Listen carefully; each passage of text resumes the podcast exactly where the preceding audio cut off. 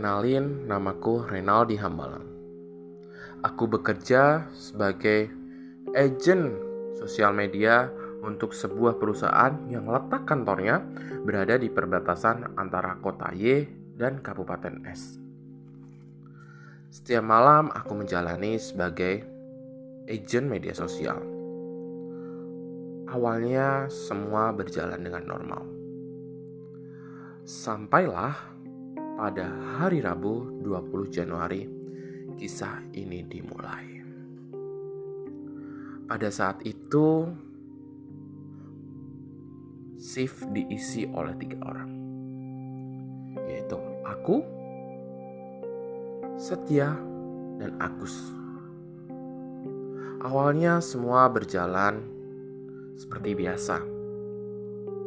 Kami bertiga sibuk dengan pertanyaan-pertanyaan dari pelanggan, baik itu berisi tentang permintaan informasi, keluhan, serta pengaduan yang ada di media sosial kantor kami. Sampailah ketika Agus menerima tagram direct message. Pesannya berisi sebagai berikut.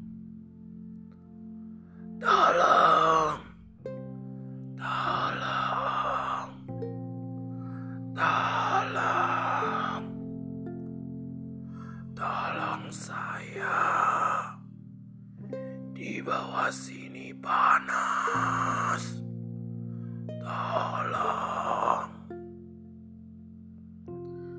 Setelah voice note tersebut, si akun random tersebut memberikan nomor pelanggan. Dengan sigamnya, si Setia mengecek untuk status kepesertaan dari pelanggan tersebut.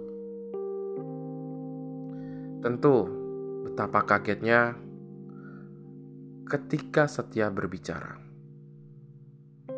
Cuk, orang ini udah meninggal lima tahun yang lalu. Agus yang paling kecil, paling imut, tercengang. Mosok Mas Setia? Serius? Apa tenan? Karena si Setia ini paling realistis, dia cukup menganggukkan kepala dan berkata, Mungkin aja ini keluarganya.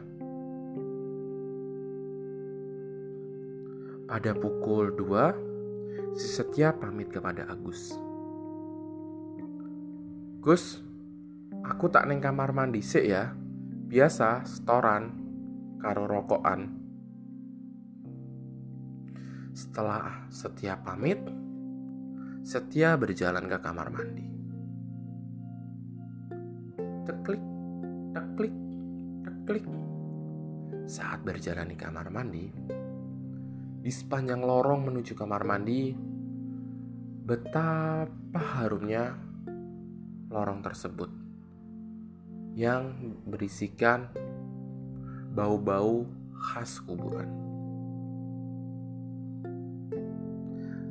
Saat Setia akan menuju kamar mandi laki-laki, Setia berhenti sejenak. Karena di situ terdengar suara petikan gitar, suara petikan bass, serta dentuman drum dan senandung seorang perempuan bernyanyi. Tentu membuat Setia makin ganjal karena di malam ini hanya berisikan tiga orang. Aku, Setia, dan Agus. Setelah Setia berhenti, Setia tersadar. Gak mungkin dalam hati Setia. Ini hanya tiga orang. Kenapa hanya ada tiga orang, tetapi seakan-akan kamar mandi ada konser. Yang lebih tercengang adalah suara perempuan yang ada di toilet laki-laki. Tentu membuat Setia lari terbirit-birit sambil berkata, "Cuk, tolong, Cuk. Cuk, tolong." Tentu Setia kembali lagi ke ruangan.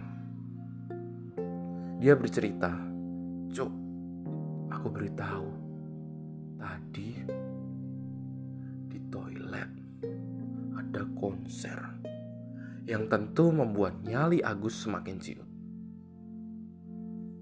Aku masih tetap santai. Sampailah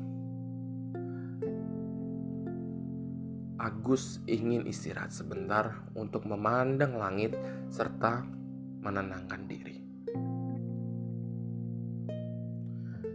Agus melewati ruangan agent inbound atau agent yang menerima call. Saat Agus berjalan menuju sana, tiba-tiba ada suara keyboard sedang mengetik.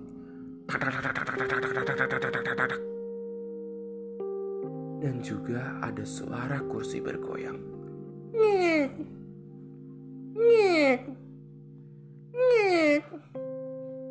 Tentu semakin membuat Agus penasaran. Agus meyakinkan diri dengan untuk memastikan ke sana. Betapa terkejutnya Agus ketika sampai ruangan inbound, keyboard itu sedang mengetik dan kursi itu bergoyang. Saat Agus ingin keluar menikmati langit, tentu Agus kembali lagi ke ruangan.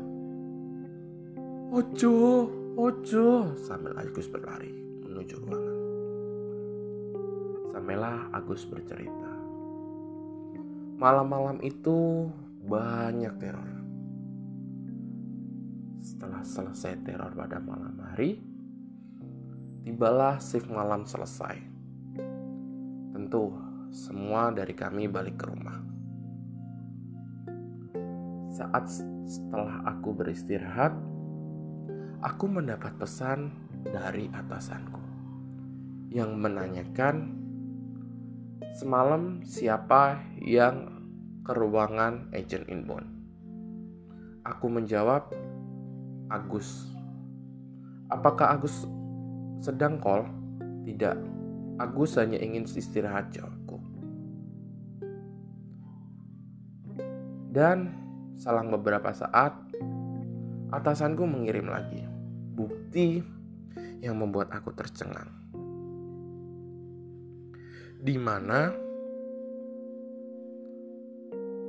yang agent tersebut menerima call adalah orang yang udah meninggal dua tahun yang lalu dan dia menerima telepon tersebut selama tiga jam.